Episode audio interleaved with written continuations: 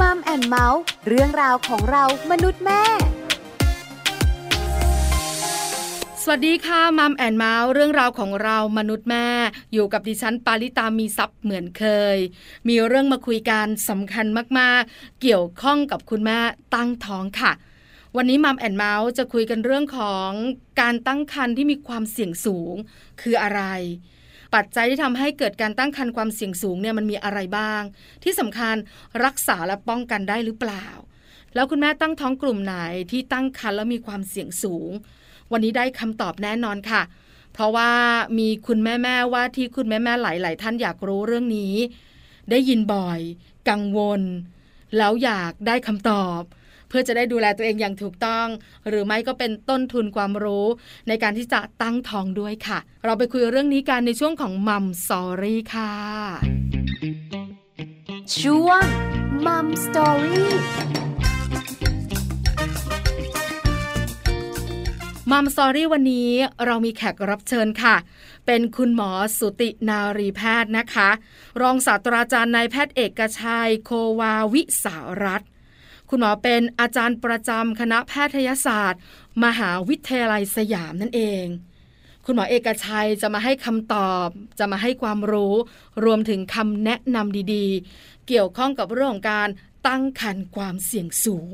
วันนี้ได้ความรู้กันแน่นอน แล้วตอนนี้คุณหมอเอกชัยก็พร้อมแล้ว ไปขอความรู้คุณหมอกันเลยค่ะมัมสตอรี่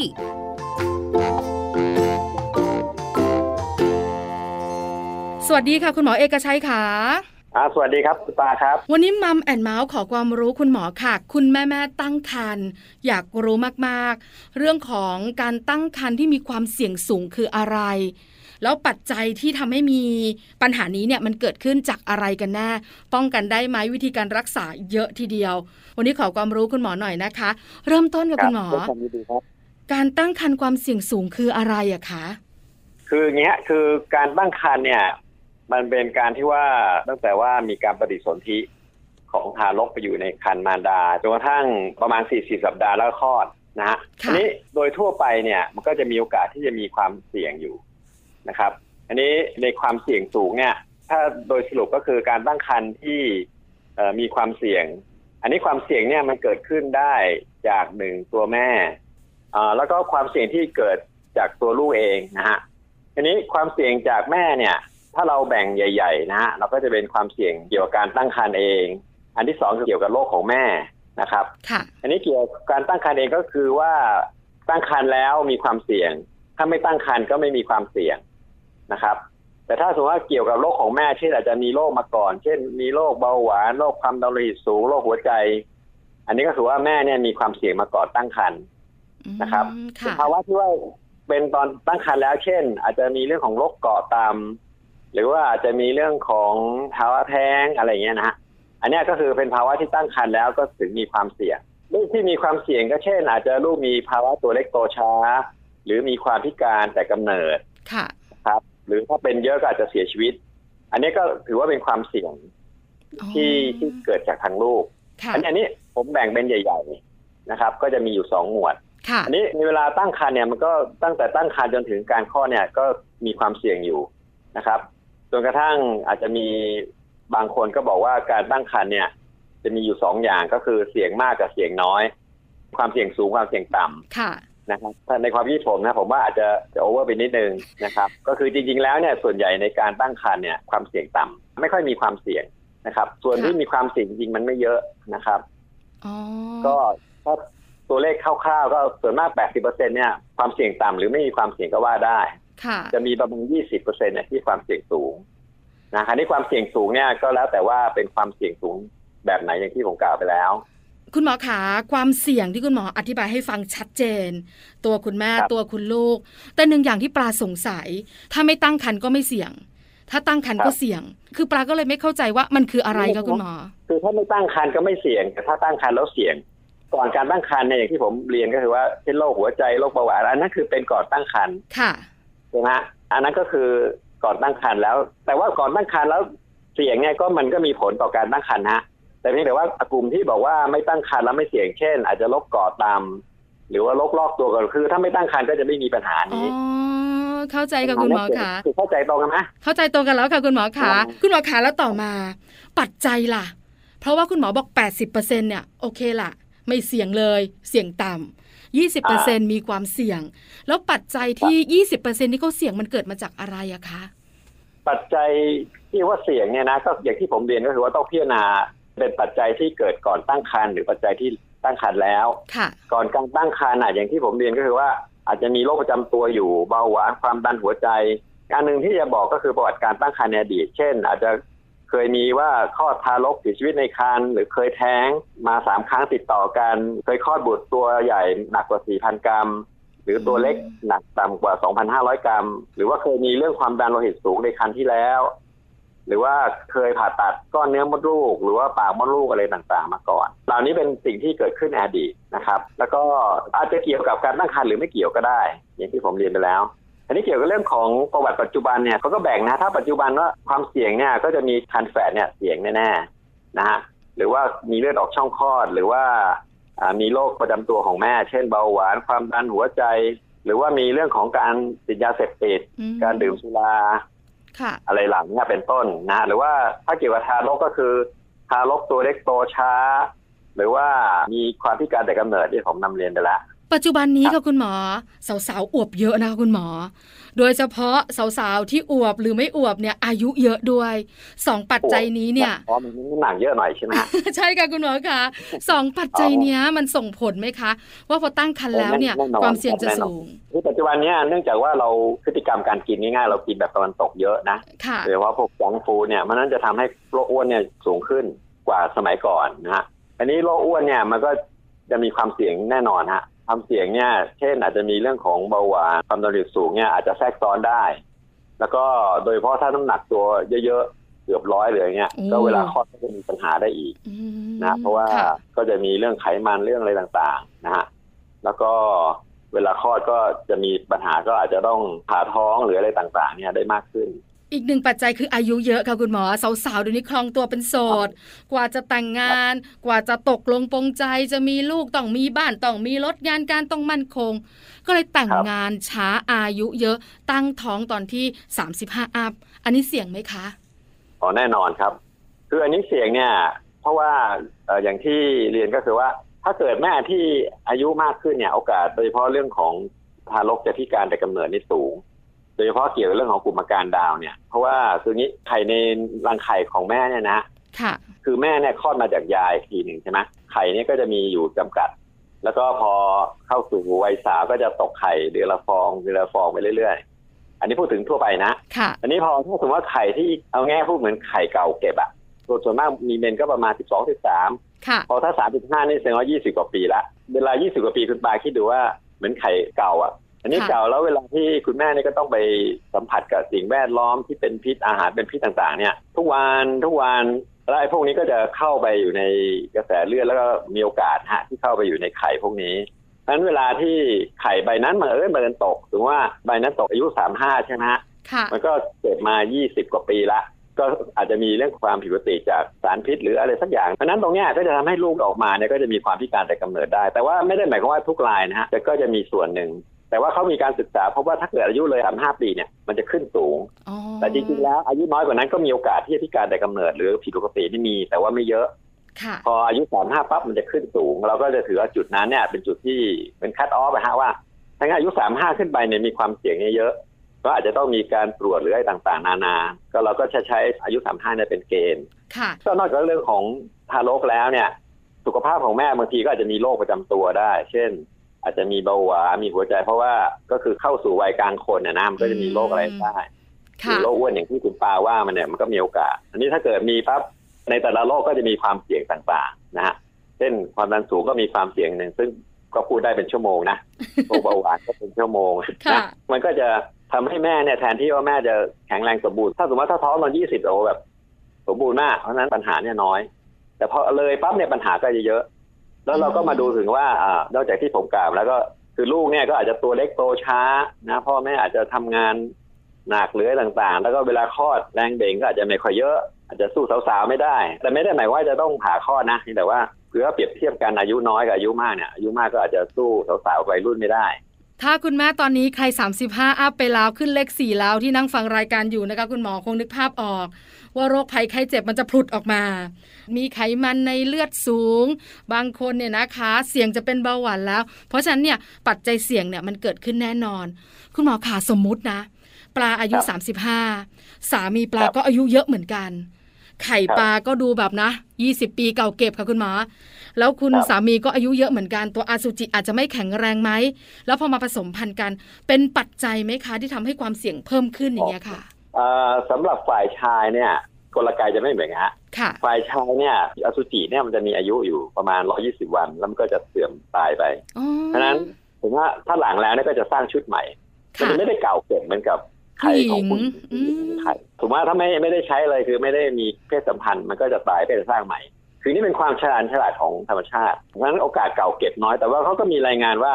ถ้าคุณพ่ออายุ40 กว่าเขาก็จะมีโอกาสสัมพันธ์กับเรื่องของ ความผิดปกติทางโครโมโซมบางอย่าง แต่ว่าไม่เยอะฮะคือถือว่าไม่ไม่เยอะมากอืไม่เหมือนผู้หญิงเนี่ยชัดเจน เพราะว่าอย่างที่ผมเรียนไปแล้วผู้หญิงไข่เก่าเก็บฮะอยู่ตรงนั้นนะฮะแล้วก็ตกทีละใบทีละใบไอ้ที่อยู่หลังๆก็มันก็จะเจอสารพิษ เจอสิ่งแวดล้อมเป็นพิษเนี่ยก็เยอะๆเยอะกว่าไข่ล็อตแรกๆชายนี่ไม่เป็นไรฮะแล้วก็ผู้ชายก็สามารถจะมีลูกได้อายุเยอะๆสี่ห้าสิบก็มีลูกได้ตราบใดถ้าจะมีเพศสัมพันธ์หลังอสุจิได้ก็มีลูกได้ค่ะนะ แล้วก็ไม่ต้องกลัวอสุจิเพราะว่ามันก็จะมีการสร้างชุดใหม่อยู่เรื่อยคุณหมอค่ะบอกซะคุณแม่แม่ๆฟังอยู่รวมถึงแม่ปลาด้วยนะคะ อิจฉาคุณผู้ชายเลยอะได้เปรียบเราเยอะทีเดียวเลยนะคะ คุณหมอๆครับไม่เหมือนกันฮะก็คือหน้าที่คนละอย่างค่ะอืมต่อมาค่ะคุณหมอการป้องกันหลายคนคงอยากรู้ ว่าเราไม่อยากมีความเสี่ยงเลยตอนที่ตั้งครรภ์อยากจะเป็นคุณแม่ตั้งครรภ์ปกติแล้วสุขภาพดีด้วย ต้องทำอย่างไรคะคุณหมอ คืออันเนี้ยผมผมนำเรียนว่าอันที่หนึ่งเนี่ยควรจะต้องวางแผนการมีลูกก่อนท้องนะไม่ใช่ท้องแล้วค่อยมาดูว่าจะทำไงต่อ คือต้องวางเลยว่า สมมติว่าถ้ามีโรคประจำตัวโดยเฉพาะหัวใจเนี่ยต้องดูว่าเออโรคนั้นเราพร้อมไหมที่จะท้องก็ต้องปรึกษาคุณหมออายุรแพทย์ที่เป็นโรคหัวใจว่าอ่านตอนเนี้ยดิฉันจะวางแผนมีลูกโอเคไหมอะไรต่างๆเนี่ยค่ะหรือแม้กระทั่งเบาหวานความดันโลหิตสูงก็จะแบบเดียวกัน คือเตรียมก่อนที่จะตั้งครรภ์เนี่ย ถ้าเกิดแม่ไม่พร้อมแล้วตั้งครรภ์เนี่ยอาจจะอันตราย แล้วบางครั้งบางคราวอาจจะต้องให้สิ้นสุดการตั้งครรภ์เพราะว่าถ้าท้องต่อแม่ไม่ไหวเดี๋ยวจะเสียชีวิตนะอันนี้สำคัญก็คือวางแผนก่อนตั้งครรภ์โดยเฉพาะถ้ามีโรคประจำตัวนะคุณหมอบอกโอเคก็โอเคค่ะแล้วก็นอกจากนั้นก็คือว่าทางครอบครัวพร้อมไหมในสถานะอะไรต่างๆเนี่ยควรจะพร้อมด้วย เพราะว่าอันนั้นก็จะสำคัญพอสมมติว่าวางแผนเสร็จ ก็ต้องพยายามท้องพอท้องเสร็จสมมติว่าถ้าท้องนะก็ค่ะฝากคัน ฝากครรภ์เนี่ยมีความสำคัญนะเพราะว่าคุณหมอดูแพทย์ให้ดูเนี่ย ก็จะได้ดูว่าเออมีปัญหาเหมือนนักสืบฮะค้นออกมาว่ามีโรคอะไรที่อาจจะก่อให้เกิดอันตรายต่อการตั้งครรภ์คือถ้ารู้มาแล้วเช่นมีโรคหัวใจโรคเบาหวานอะโอเคเราก็รักษาต่อ โดยร่วมกับอายุรแพทย์ แต่ค่ะถ้าไม่รู้เนี่ยสูติแพทย์ก็เป็นนักสืบฮะซึ่งบางอย่างมันจะเกิดอย่างที่ผมนำเรียนว่าเกิดทีหลังเนี่ยฮะเรื่องของมีแท้งมีอะไรเงี้ยหรือว่าทารกพิการอะไรเกิดเราการอัลตราซาวด์ไปตรวจดู คือมันจะต้องเป็นอยู่ในกระบวนการในการฝากคันก็จะค้นหาความเสี่ยงออกมา แล้วก็รักษาถ้ารักษาได้ค่ะนะฮะอันนี้อันนี้ก็จะเป็นกระบวนการทีนี้เสร็จแล้วเนี่ยพอเราวางการฝากคันที่ดีเสร็จก็ต้องวางแผนการคลอดนะบางรายอาจจะต้องผ่าคลอด แต่ถ้าบางรายคลอดได้ก็ลองคลอดได้นะอันนี้ก็ต้องมีการวางแผน เพราะว่าในความเสี่ยงต่างๆ ก็จะมีการดูแลอาจจะแตกต่างกันออกไป แล้วก็จนกระทั่งถึงหลังคลอด นะบางทีอาจจะต้องมีหมอเด็กมาร่วมดู หรืออาจจะต้องมีพยาบาล หรือมีคุณหมอดมยาโดยเฉพาะเรื่องของการที่จะให้คลอดอะไรต่างๆ คือเราต้องดูเป็นแบบเหมือนกับทีมแอปโพสก็คือว่าดูกันเป็นทีมดูกันหลาย ๆ ฝ่าย เพื่อจะให้ผลลัพธ์ออกมาได้ดีที่สุดนะโดยที่ว่าสูติแพทย์นี่ก็เหมือนกับเป็นผู้จัดการหรือเมนเจอร์ฮะสำหรับดูว่าเออทำงี้อ่าก็ที่สำคัญก็คือมีการ counseling ก็คือการให้คำปรึกษาแนะนำกับคุณแม่และครอบครัวว่าตอนนี้เป็นอย่างนี้นะเอ่อ สถานการณ์เป็นอย่างนี้เราวางแผนอย่างนี้ทางคุณแม่โอเคไหมอะไรเงี้ย ก็คือทุกฝ่ายจะมีส่วนร่วมนะครับ แล้วการตัดสินใจเนี่ยจริง ๆ แล้วตามหลัก ก็ต้องให้คุณแม่เนี่ยกับครอบครัวเนี่ยเป็นคนตัดสิน แต่ว่าหมอจะมีหน้าที่ให้ข้อมูลต่างๆ นานา ข้อดีข้อเสียข้อดีข้อเสียต่างๆ ในในบางอย่างที่เลือกได้นะ บางอย่างก็อาจจะต้องทำเงี้ยเลือกไม่ได้อ่าแต่ต้องบอกว่าจะต้องทำก็สิทธิผู้ป่วยก็มีนะ บางทีถ้าบอกหมอคุณทำเงี้ยคนไข้บอกไม่เอา อะไรเงี้ยอะก็ต้องตามคนไข้เป็นหลักนะฮะอันนี้ค่ะคือคร่าวๆที่จะนำเรียนนะฮะได้ค่ะคุณหมอขามีคุณแม่หลายท่านสงสัยต่อก็คือว่าบางครั้งเนี่ย เราไม่ได้วางแผนเลย ว่าเราจะครับมีลูก แต่บังครับเอิญมันมาด้วยอุบัติเหตุอะไรก็ไม่รู้ละคุณหมอคะตั้งท้อง พอตั้งท้องเสร็จเนี่ยนะคะแล้วก็ไปฝากท้อง คราวนี้มันก็มีเรื่องของความเสี่ยงที่เราคุยกันเบื้องต้น เบาหวานก็มีไขมันในเลือดความดันมันมา แบบนี้คุณหมอก็จะรักษาเราได้ไหมหรือว่าเขาจะดูแลเราได้ไหมคะคุณหมอคะหรือว่าเราตั้งท้องไม่ได้เลย ต้องยุติอย่างเงี้ยค่ะคุณหมอคือถ้าให้ดีเลิศเลยนะค่ะก็คือปรึกษาคุณหมอในรายที่แม่มีโรคประจำตัวเนี่ยปรึกษาก่อนเลยว่าเนี่ยดิฉันจะท้องเนี่ยโอเค คุณหมอโอเคไหมอืมอ่าถ้าคุณหมอโอเคก็ไม่มีปัญหาแต่ถ้าไม่โอเคเนี่ย ก็ต้องมาดูว่ามันเป็นแบบไหนคุณปาบอกว่าท้องไปแล้วใช่ไหมเท้องไปแล้วเรียบร้อยใช่ค่ะท้องไปแล้วเนี่ยอันนี้อาจจะลำบากนิดหนึ่งก็คือก็ต้องกลับไปคุยกับคุณหมอที่รักษาโรคเดิมเนี่ย ว่าเนี่ยดิฉันท้องมาแล้วเนี่ย จะทำยังไงดี คือส่วนใหญ่ก็จะสามารถท้องได้แหละยกเว้นอยู่บางโรคที่สำคัญเช่นโรคหัวใจเนี่ย ซึ่งอันนี้อาจจะอันตรายว่าเออบางโรคเนี่ย ท้องต่อเนี่ย ไม่ไหวแน่อาจจะเสียชีวิตอันนั้นอาจจะต้องให้ยุติการตั้งครรภ์ แล้วก็อืมเป็นเรื่องเรื่องของยานะฮะยาบางยาก็จะมีผลต่อว่าความพิการของทารกนะถ้าเกิดเราไม่ได้หยุดยาหรือเปลี่ยนยาเพื่อที่จะให้ท้องอยู่ๆป๊อปท้องมาเลยเนี่ยบางทีก็อาจจะมีผลนะครับ แต่ว่าสุดท้ายเนี่ยอย่างที่ผมเรียนนะคือว่ามันก็ต้องคุยกันนะ ระหว่างหมอสูบุตรแพทย์หมอยุรแพทย์ แล้วก็คนไข้เนี่ย คุยกันว่าจะเอายังไงที่ประสบการณ์เนี่ยก็เคยมีเหมือนกันนะที่แบบบางทีโรคหัวใจเนี่ยแบบเนี้ยไม่ควรท้อง แต่คนไข้ก็บอกหัวเด็ดทินขาดฉันจะท้องค่ะท้องแล้ว ไม่ยอมมาออกไม่ยอมทั้งนั้น หมอก็ต้องเรียนที่ผมเรียนไงก็โอเค คนไข้ว่าอย่างนี้หมอก็บอกได้มีอัตราความเสี่ยงการตายกี่เปอร์เซ็นต์กี่เปอร์เซ็นต์ก็ว่าไปค่ะบอกจะยอมรับอ่าโอเค ถ้ายอมรับนะ อ่า หมอก็จะบอกว่าอ่าโอเคงั้นเดี๋ยวหมอจะดูผ่าคานให้ แต่ถ้าไปถึงที่สุดแล้วเนี่ยไม่ถึงครบข้อกำหนดนะ เกิดไม่ไหวแล้วเราต้องยุตินะอ่าเขาก็จะโอเคยอมยุติก็ยุติคือคืออันเนี้ยเราก็ต้องเป็นการเหมือน ปณิประนอมไงฮะค่ะว่าโอเค คือท้องมาแล้วไม่ยอมยุติทั้งทั้งๆที่มีข้อบ่งชี้ทางการแพทย์อ่างั้นท้องต่อ ก็หลายรายฮะก็ไปถึงได้จนเกือบครบเลยฮะ แล้วก็ออกข้อดออกมาได้อืมเอ่อค่ะเด็กก็โอเค เด็กก็ใช้ได้ก็ไม่มีปัญหาอะไร คือจริงๆมันเป็นศาสตร์กับศิลป์นะฮะศาสตร์ก็คือมีหลักการแล้วศิลป์นี้เราไปใช้ในคนไข้แต่ละคนไม่เหมือนกันอืมนะครับ แล้วก็ค่ะอย่างที่หมอเรียนก็คือว่า ถ้าก็โอเคนะ ยอมรับความเสี่ยงนี่เสี่ยงนี่อาจจะเสียชีวิตด้วยนะ ยอมรับนะอ่ายอมรับงั้นเดี๋ยวหมอดูให้ ก็ตอนที่ผมอยู่ราชสีนี่ก็อย่างเงี้ยโอค่ะเคก็ดูให้ก็ส่วนใหญ่ก็ดีนะไม่ค่อยจะมีปัญหาอะไรไปเรื่อยๆแล้วก็ก็ดูดูแลแก่ใกล้ชิดค่ะนะครับคือถ้าไม่รุนแรงจนเกินไป สามารถที่จะประคับประคองกันได้ คุณหมออ่าก็จะเต็มที่ละช่วยกันกับคนไข้กับคุณหมอครับแต่ถ้าบางก็จะโรคมันไม่ไหวจริง ๆ ก็คงต้องมีการยุติ อันนี้ต้องคุยกันอีกใช่ไหมคะคุณหมอค่ะใช่ใช่ครับ อันนี้ก็เป็นประเด็นที่สำคัญ ค่ะ เรื่องยุติการตั้งครรภ์ฮะ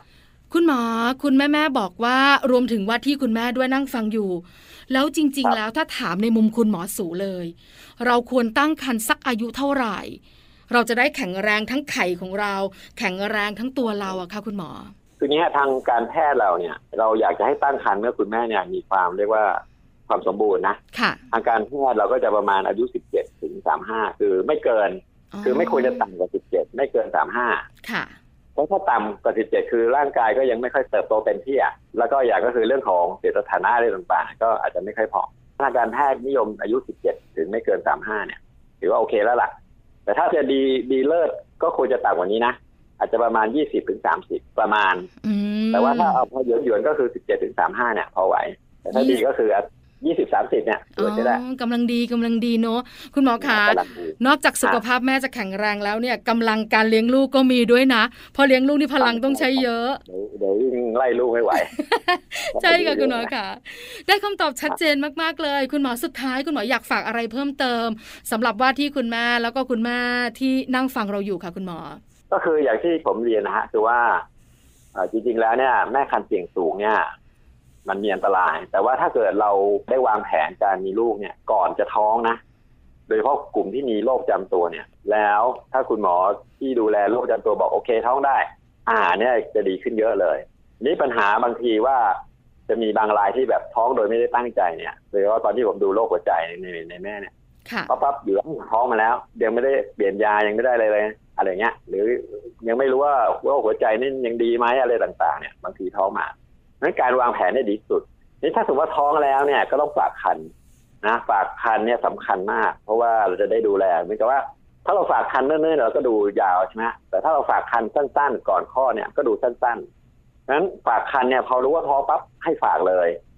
ฝากกับสูติแพทย์นะครับค่ะแล้วถ้าสมมติมีโรคภาวะแทรกซ้อนความเสี่ยงเนี่ยก็จะต้องมีคุณหมอยุทธแพทย์มาร่วมดูด้วย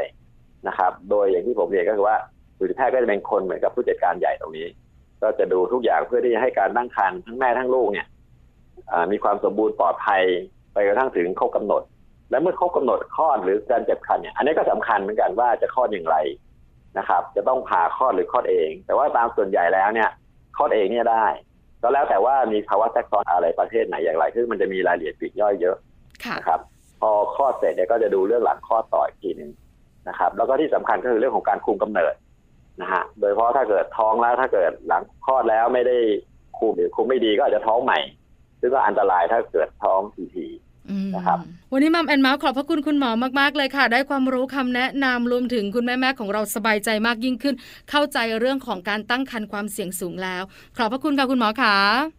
ครับยินดีครับ สวัสดีครับคุณปาครับสวัสดีครับคุณแม่ทุกคนครับ สวัสดีค่ะมัมสตอรี่